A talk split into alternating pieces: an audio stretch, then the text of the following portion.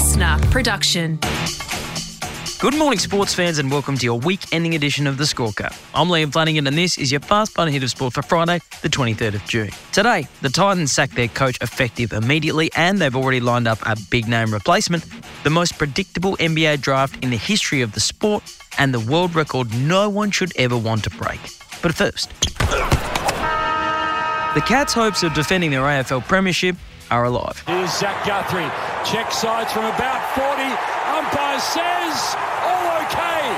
Cats in front by a goal. Last night, in front of their home crowd, the 2022 Premiers delivered a six goal to zip final term against the Melbourne Demons to overrun the visitors and keep their finals hopes alive. Melbourne went into the game hoping for a win to keep pace with ladder leaders Port and Collingwood and would have felt confident about getting the win, especially early on when the Cats lost key spearhead Jeremy Cameron to some friendly fire in the first term. Update is he's obviously um, with our medicos now underneath, uh, waiting an ambulance to head to the hospital, um, and then from there obviously they'll do far greater assessments of what they can do here at the ground. So fingers crossed for the big fella, he's, he's okay.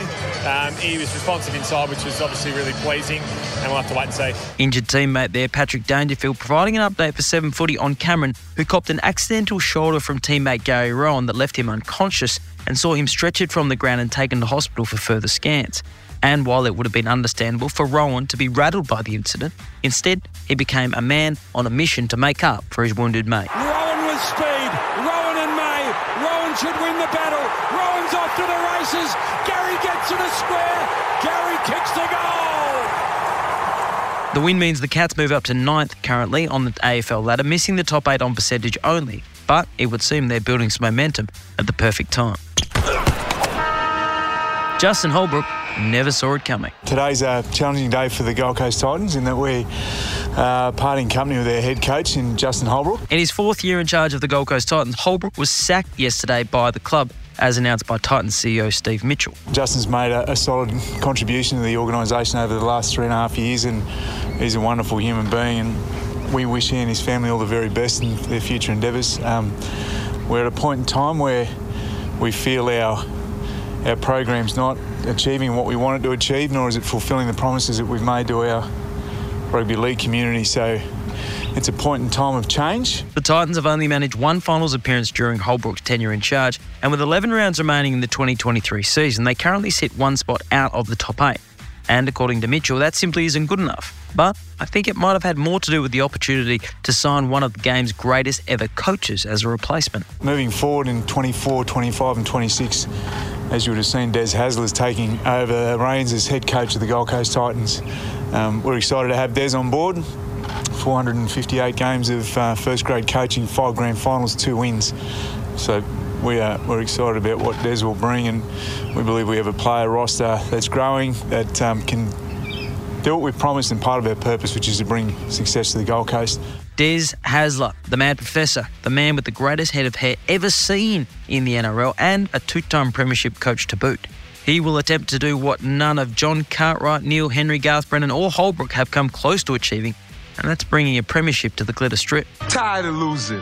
Holbrook told the Courier Mail that he was pissed off about the decision to sack him because he was given absolutely no notice by the club, no warning that his position might be in danger. In fact, as he pointed out, the last game he was in charge for was a win.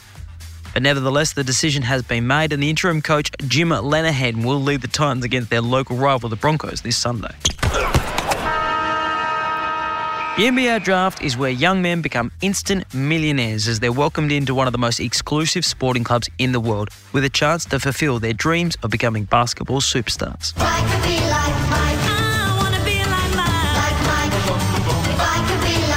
And today, a new batch of would-be stars will enter the NBA when the draft is held at Barclays Center in Brooklyn, New York. Draft day typically represents an opportunity for teams around the league to wheel and deal, hoping to improve their team roster by moving up the draft board for a better shot at the talent pool or by swapping their draft picks for established players on other teams. But this year is a little different. You know, for me, San Antonio is synonym of winning. And um, on lottery night, you know, when the when the Spurs got the number one pick, I, I was just thinking I was I was feeling lucky that they got the pick uh, as a as a franchise that has that culture and that that uh, that experience in, in in winning and in making creating good players. You know, So I, I really can't wait. There will be absolutely no wheeling or dealing done when it comes to the top pick today, with French teenager Victor Wembanyama's name chiselled into stone in the number one spot, with the San Antonio Spurs set to welcome the seven foot four phenom who possesses a set of physical attributes and natural talent not seen since a certain LeBron James entered the league 20 years ago. LeBron James' first shot is good. Wemby is tipped to have an immediate impact in his rookie year, with many predicting he could change the very face of defence in the sport with his eight foot wingspan that allows him to touch the rim of the basket while standing flat footed on the ground. He's a freak! I don't blame you for being unfamiliar with the name Phil Gore. I don't even mind if you've never heard of the Dead Cow Gully Backyard Masters Ultra Marathon. But what Phil achieved at the race this weekend simply cannot go unacknowledged. You've got to listen to me. Quick bit of background backyard ultra marathons are essentially races with no finish line. How does that work? Well, competitors must complete a 6.7 kilometre circuit every hour for as long as they can. Once the runner completes the lap, they then have however much time is remaining in that hour to refuel, rehydrate, or have a quick nap if they feel the need. But they must be ready to start the next lap when the hour is up. The laps continue day and night, and the winner is the last runner standing. Yeah, that sounds painful. The Dead Cow Gully race is held outside Nanango, 180 kilometres northwest of Brisbane. This year's race started at 7am on Saturday morning last weekend, with 54 runners starting the event. And slowly but surely, runners began to withdraw as the race went on. In the early hours of Monday morning, the runners broke the course record, completing loop number 45. Then on Monday night, the four remaining runners broke the Queensland Backyard Ultramarathon record when they completed loop 60. Oh, A new record. By Tuesday, the race was still going as runners withdrew due to hallucinations and literally falling asleep while they were running. But the three remaining runners broke the Australian record when they completed lap 78.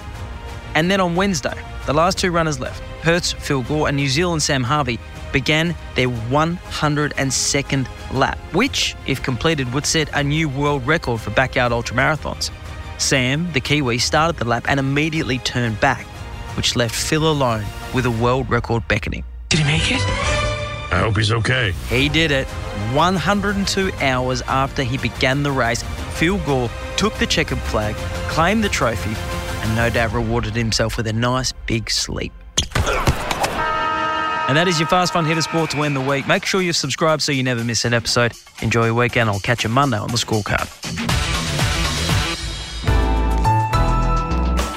LiSTNR.